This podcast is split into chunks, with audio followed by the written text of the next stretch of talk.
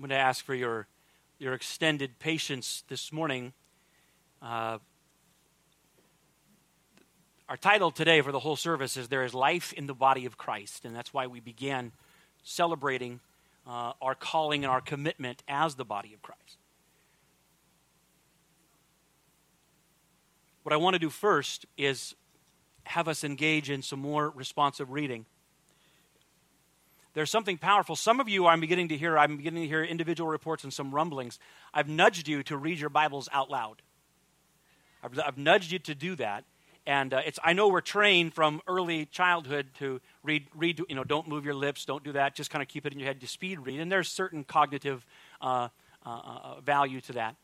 But there is, uh, there is something very uh, sacred, spiritual, and powerful when, but when you read the Word of God, when you read the Scriptures aloud and you engage more of your senses, you will find more things happening. There's a reason why Paul writes that when he, when he writes to his, his youngers, to Timothy and Titus, one of the things that he instructs these young leaders to do is to devote themselves to the public reading of Scripture. Yes, one of the reasons of that, for that is literacy at the time wasn't as widespread. But it wasn't just for literacy's sake. It was for uh, there was there's for life's sake. There's life in the reading of the scriptures. So, and I think it's entirely appropriate that we, as our in our time of worship, that we read the Bible out loud together. How, how about that? Now, and aren't you proud of me for not saying, and for some of you, it's the only Bible you'll read this week? I wouldn't say something like that. I would never say something so We are the body of Christ. that was just the introduction. Uh, so, again, you'll see on the screen italics. I'll read and then you'll follow. You ready? Here we go. This is from 1 Corinthians 12. For we are, for we were all baptized by one Spirit, so as to form one body, whether Jews or Gentiles, slave or free, and we were all given the one Spirit to drink. Even so, the body is not made up of one part, but of many. Let's read. Now you are the body of Christ, and each one of you is a part of it. Ephesians chapter 4. I urge you to live a life worthy of the calling you have received by the way, if you're, if you're newer to Heritage, occasionally I get distracted and I need to talk to somebody in church. And if you don't want to be loved, you probably should find somewhere else to go. Judy, I've been thinking about you for weeks and I've been wondering how you are. I haven't seen you because you're not a social mediaite. I'm glad to see your face.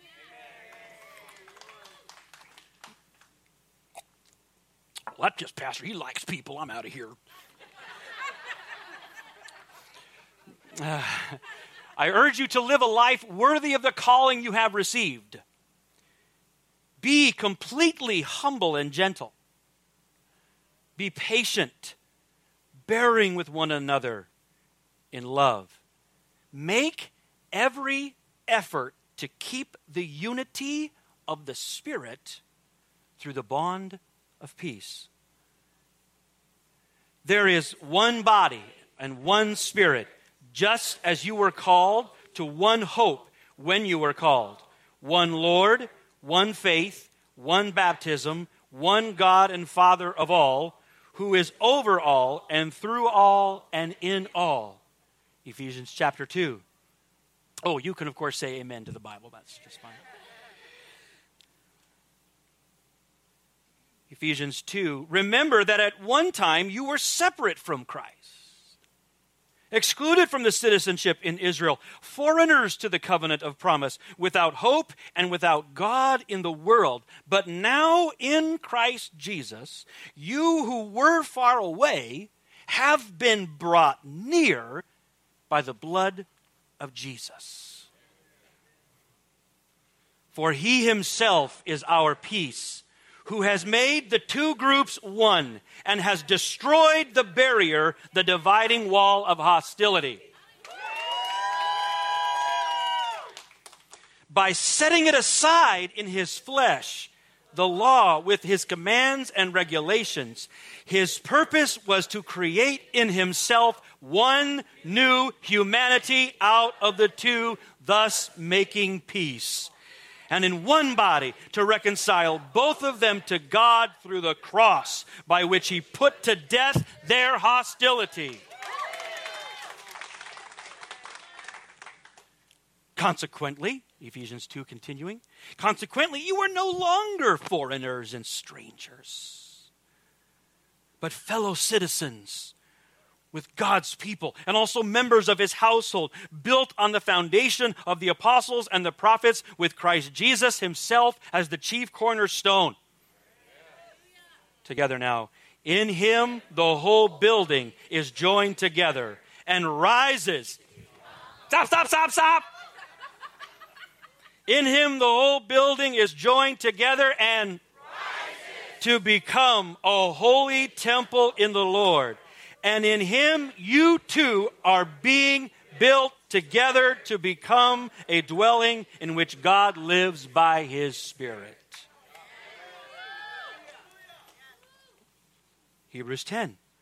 Let us hold unswervingly to the hope we profess, for he who promised is faithful together and let us consider how we may spur one another on toward love and good deeds, not giving up meeting together of doing, but encouraging one another, and all the more as you see the day approaching.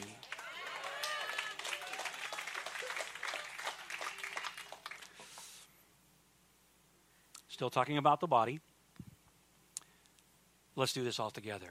Now to him who is able to do immeasurably more than all we could ask or imagine, according to his power that is at work within us. Stop. Everyone say within us. Within us. Say us. us. Say it again. Us.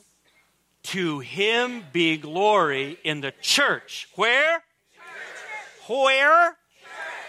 and in Christ Jesus throughout all generations, forever and ever. Amen.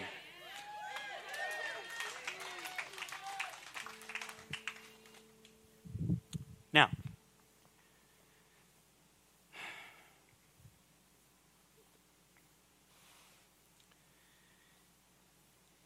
here's where we're going rogue.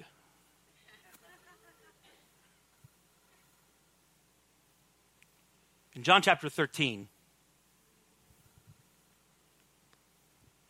in the, it's the beginning of the, the Paraclete passages and uh, the, the, Jesus with his disciples in the upper room. And in that upper room, we know that's where we, we have, uh, we, we're, we, are the, we are told about, we are taught, we are given one of the sacraments of the church, which is the Lord's table, which we will observe here in just a few moments. But there was something else that happened in the upper room. We have two sacraments, essentially, in the church that we observe. We, I think, in our movement, our fellowship, we call them ordinances because we're afraid of being Roman Catholic or something. But, uh, but they're sacraments. They are, they are sacred expressions, and there is a grace on them. They are, they are baptism in water which is a, a physical act with spiritual significance and substance to it. And we have the Lord's table, which is a physical act which has spiritual significance and substance to it. But historically, there is a third. There is a third sacrament that some practice regularly, few practice occasionally, and many don't practice at all. And that's okay. No, nobody's getting upset, but let's just look at it for a minute.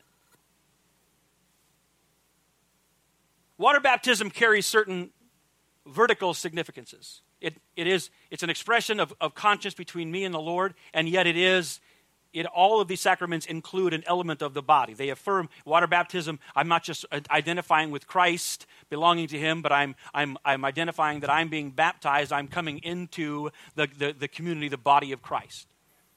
And, and, and likewise, the Lord's table, the Lord's supper. I'm remembering what Christ has done, but I'm also remembering that I am a part of the but each of those are, they, each of those, if they have an emphasis, they have primarily a vertical, primarily a, a vertical emphasis. But this, there's another one that has a primarily horizontal, primarily lateral, person to person, brother to sister, sister to brother, brother to brother emphasis. We set, we, and listen to it carefully. John chapter 13. Jesus knew that the hour had come for him to leave this world and to go to the Father. Listen now having loved his own who were in the world, he loved them to the end. Different, different nuances of that means he loved them completely, or he loved them to the end of the line, or he loved them com- to completion. He loved them com- to the very maximum degree of affection. So, verse 4 So, what did he do? So he got up from the meal, took off his outer clothing, wrapped a towel around his waist, and after that he poured water into a basin and began to wash his disciples' feet, drying them with the towel that was wrapped around him. When he had finished, verse 12, when he had finished washing their feet, he put on his clothes and returned to his place. Do you understand what I have done for you? He asked them. Understanding that to, the, to wash the feet would have been to take on the role of the lowest of the servants in the house. And it was an, it was an, it would have, it would have, uh, it, there was, it was an honorific way, but only the, it was the, the person who was the lowest was doing something for someone above them. That's why John the Baptist said he wasn't even worthy to untie the straps of Jesus' feet. He's saying, I'm not even worthy. So, what Jesus does is he models honoring his, his disciples. He takes on the role of a servant to express honor, and it's described as loving them. Now that I, your Lord and teacher, have washed your feet, you also should wash one another's feet.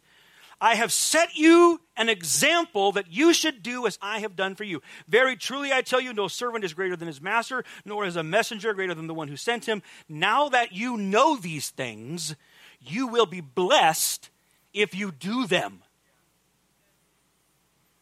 And then there's a brief interlude of interaction, but, but, but the, the conclusion of this is Jesus says, A new command I give you love one another as I have loved you, you must love one another. By this, everyone will know that you are my disciples if you love one another. Now, that's a command that's universal, it's applicative, it means that we love one another. But in the, con- the context of that command is Jesus humbling himself and showing honor to those around the table. And so, this act of, of, uh, of washing someone's feet is uh, I would say it's a sacrament. It is something, a tradition that was handed to us by our Lord to give us a way, like water baptism and like communion, to give us a way to express honor in a way that is louder than words. It does something.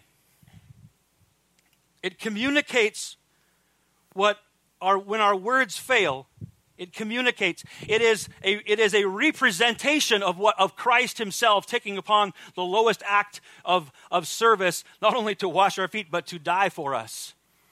But in dying for us, as my friend Michael will say over and over again as he travels and, and goes across the, the, the continent to tell, to tell the abandoned, you're valuable. And your value is measured by what someone paid.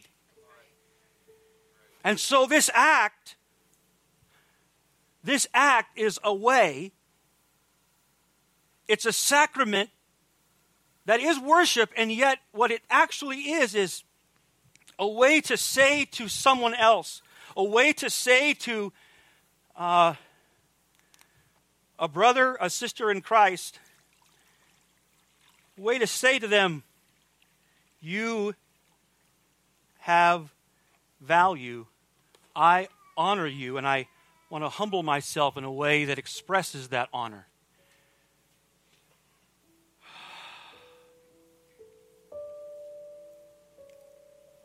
Our world's on fire. There are communities, there are communities in our own country, our own region, who are inflamed with an awareness of their own of pain that they have endured. Political conflict, ethnic friction and conflict. And there's been a lot of speeches and a lot of statements and a lot of hashtags and a, I thought, Lord, what can I say?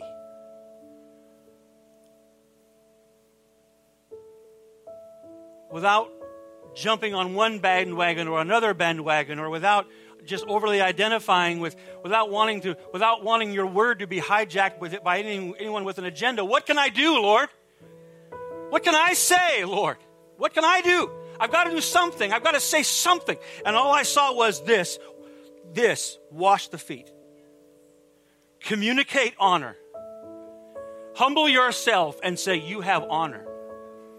Now, I've arranged this by, so don't think that I'm humiliating anyone, at least not, at least not in a way that I want to hurt them. Andrew, would you please come, my friend? I'm going to ask you not to do anything silly like don't selfie this up. Just keep this sacred. Okay? I've asked Andrew, and if, buddy, if you want to just take those size 15 shoes off.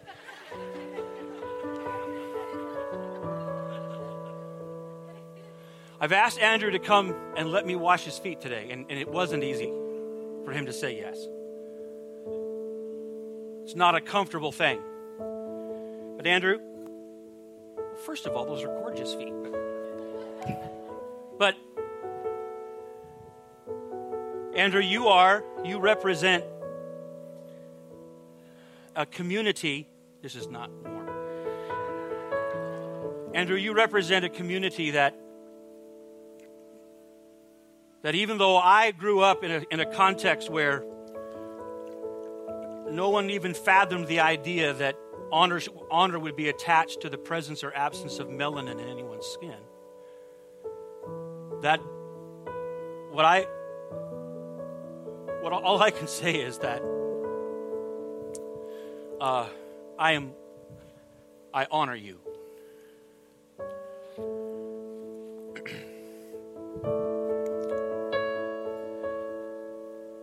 I honor you and the, the community of folks that you represent.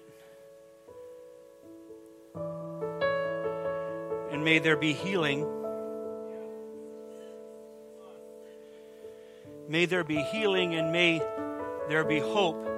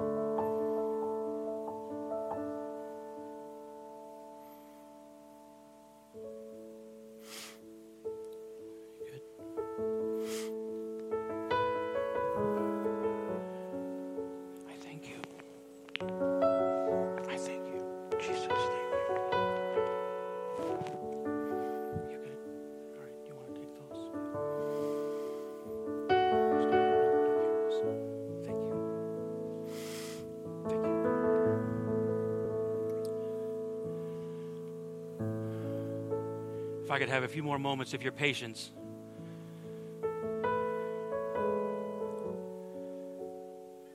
Our world is on fire and people are angry. I know it's not the same, but it. Brian, I've known Brian since he was 15 years old. He's been with me this whole time, and he's always just expressed a call of God in his life and always served in the church 24 7 and even got a, a seminary degree. But he began to get really restless in his early, early 20s. And he said, I've got to do something about justice. I've got to do something for justice. Finally, he recognized that the Lord was calling him to serve in law enforcement. And Brian, you represent a community of people who are also in pain and are struggling.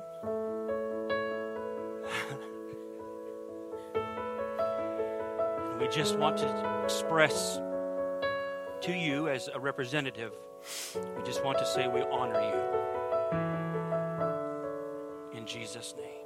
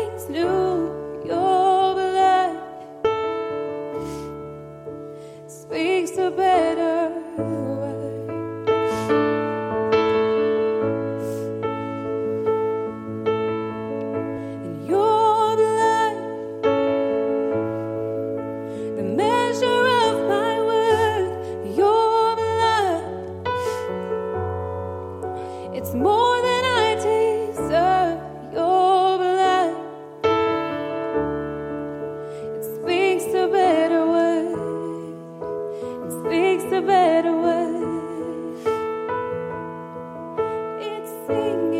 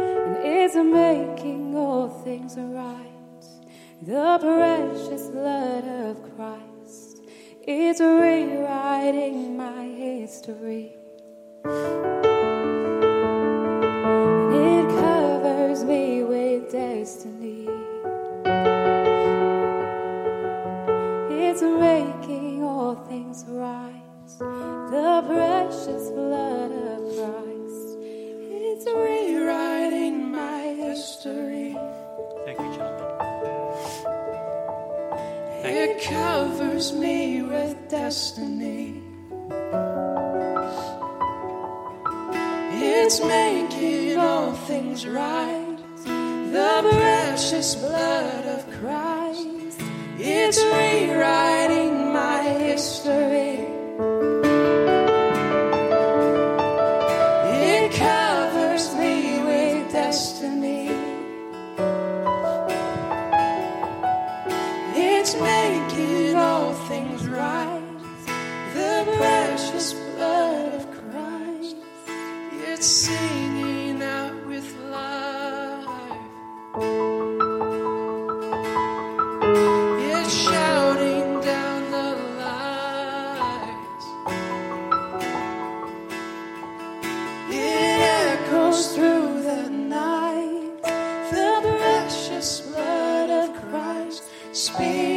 Better word.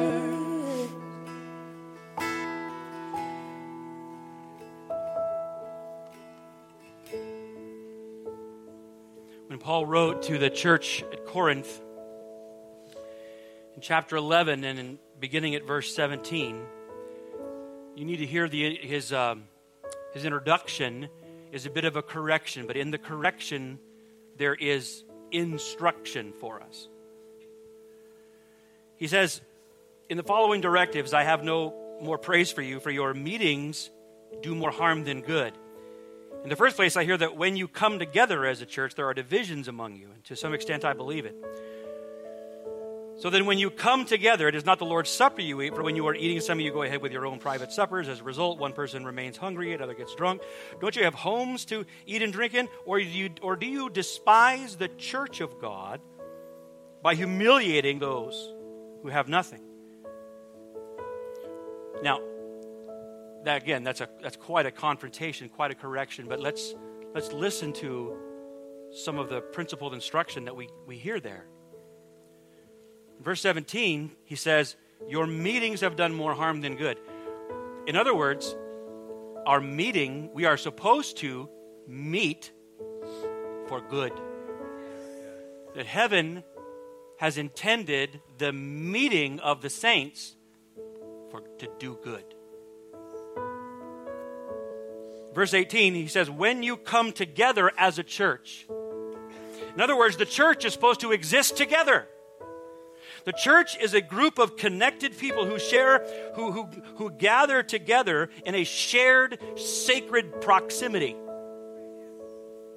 Verse 28, he, 20, he says it again, when you come together. And then in verse 22, he says something interesting. He actually says, he says, what, your homes versus the church. Now, he's not disparaging our homes. Our homes are sacred places. They are, they are our, our first place of worship and ministry. Our homes are our first place of worship and ministry. And yet, even though that is true, he still draws a distinction between our homes and the gathered community. He is not disparaging the home, he is distinguishing the church. So when we celebrate communion, then, as he's talking about the Lord's table, the Lord's table, then, it, we understand in the context of this passage, is an, is an expression, it is an exercise of the gathered community. It is a spiritual act that remembers Christ's body and reminds us also that we are his body. So, babe, could I have a. You got one for me? So, in this act, and we, we supplied these little self contained wafers so that you don't feel nervous about if you're here today, sticking your hand in a bowl of crackers that everybody else has. But when we celebrate this, we are doing two things. We are remembering Christ's body and reminding us that we are his body. Paul continues He says, For I received from the Lord that which I also passed on to you, that the Lord Jesus, on the night he was betrayed, took bread, and when he had given thanks, he broke it and said, This is my body, which is for you. Do this in remembrance of me.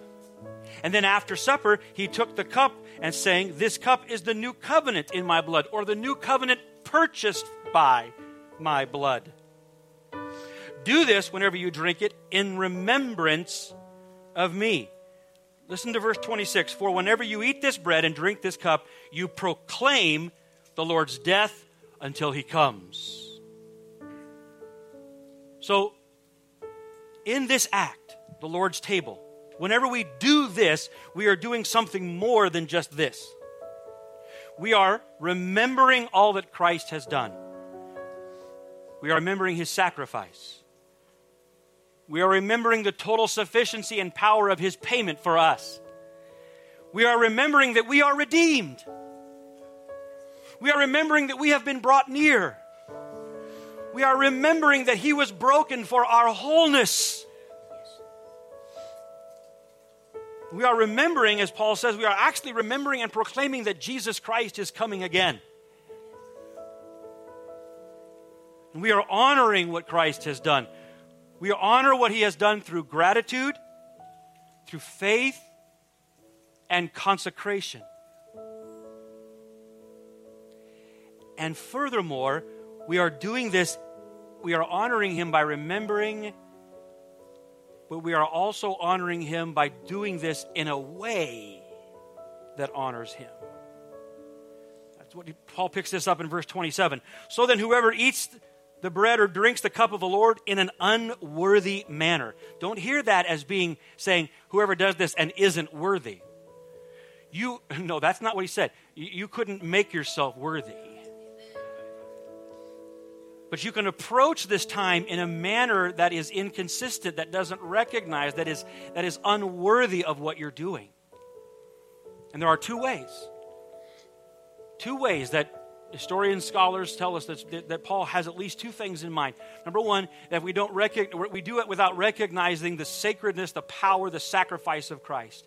That this is not just this is not Sunday snack time, but this is this is us remembering and believing that Jesus Christ, the Son of God, took upon himself the sin of the world, that he entered into our pain and into our brokenness, not just to identify us uh, with us in it, but to redeem us from it and to bring us into, into healing. He entered into our defeat so that we could enter into his victory. He took upon himself our sins so that we could take upon ourselves his righteousness. And he became broken so that we might become whole. Approach it worthily.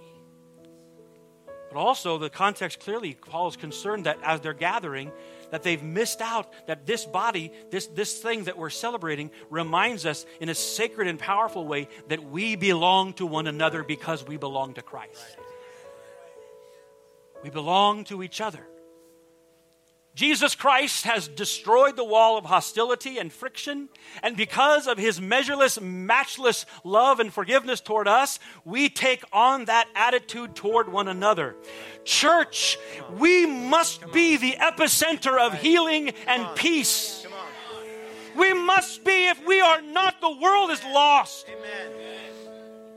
So let us stir up and fan into flame the, the, the gift of Christ's peace and let us do everything we can to protect the unity of the bond of the, of, of the Spirit, the bond of peace.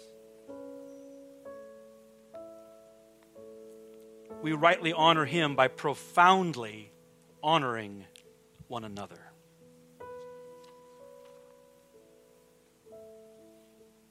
And he says in verses 27 through 32, he said, Those who haven't, haven't approached the table of the Lord in a worthy manner have, have consumed, they've eaten and drink in judgment. Some of them, he said, some of you have, have gotten sick and even fallen asleep, meaning you've gotten sick and died. You have forfeit, you have forfeit the life that is available here.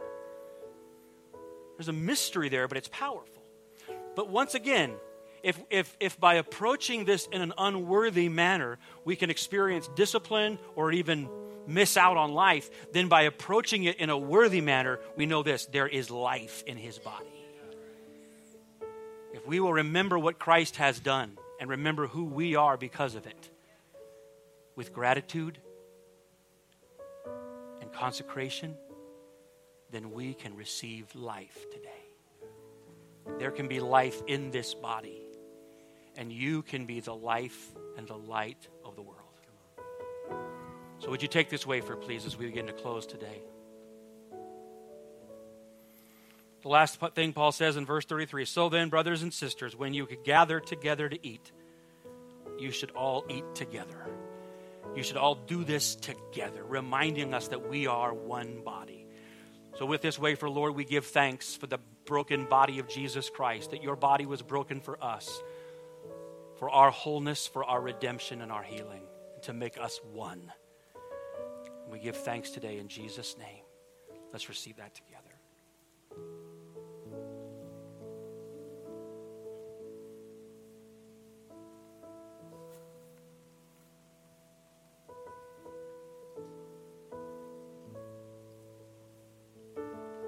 And Lord, we, re- we hold this little cup of juice in our hands today. And we know that it is to us a, a, a, a, a symbol, a spiritual symbol of the blood of Jesus that was shed for us, forgiving us of our sin, sending our sin away, but drawing us near. Paul says, and through his blood we have the forgiveness of sins. We have redemption and forgiveness. I'll say it again clearly. You, hear me carefully, you aren't forgiven. Your sin uh, is forgiven. To be forgiven means to be cut off and sent away. I don't think anybody in here wants the Lord to cut you off and send you away. Your sin is forgiven. You are redeemed. Right. Come on. That's right. And that is the power of the blood of Jesus. Mm-hmm. Mm-hmm. Let's take it together with thanks.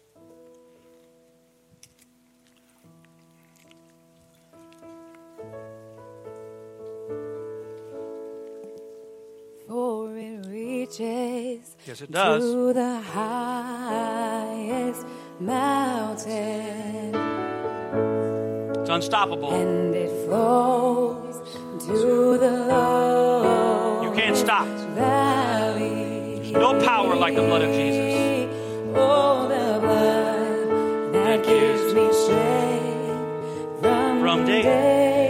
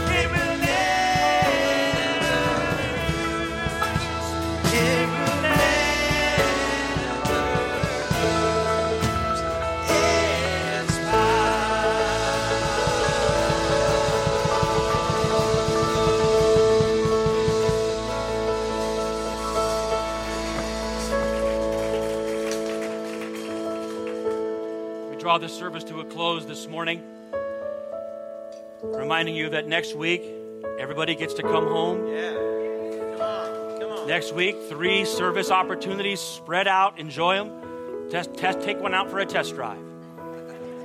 But today, I urge you in the name of Jesus Christ to, as you go, be kind to one another and steward your calling, your commitment to be salt and light and healing and peace to this world.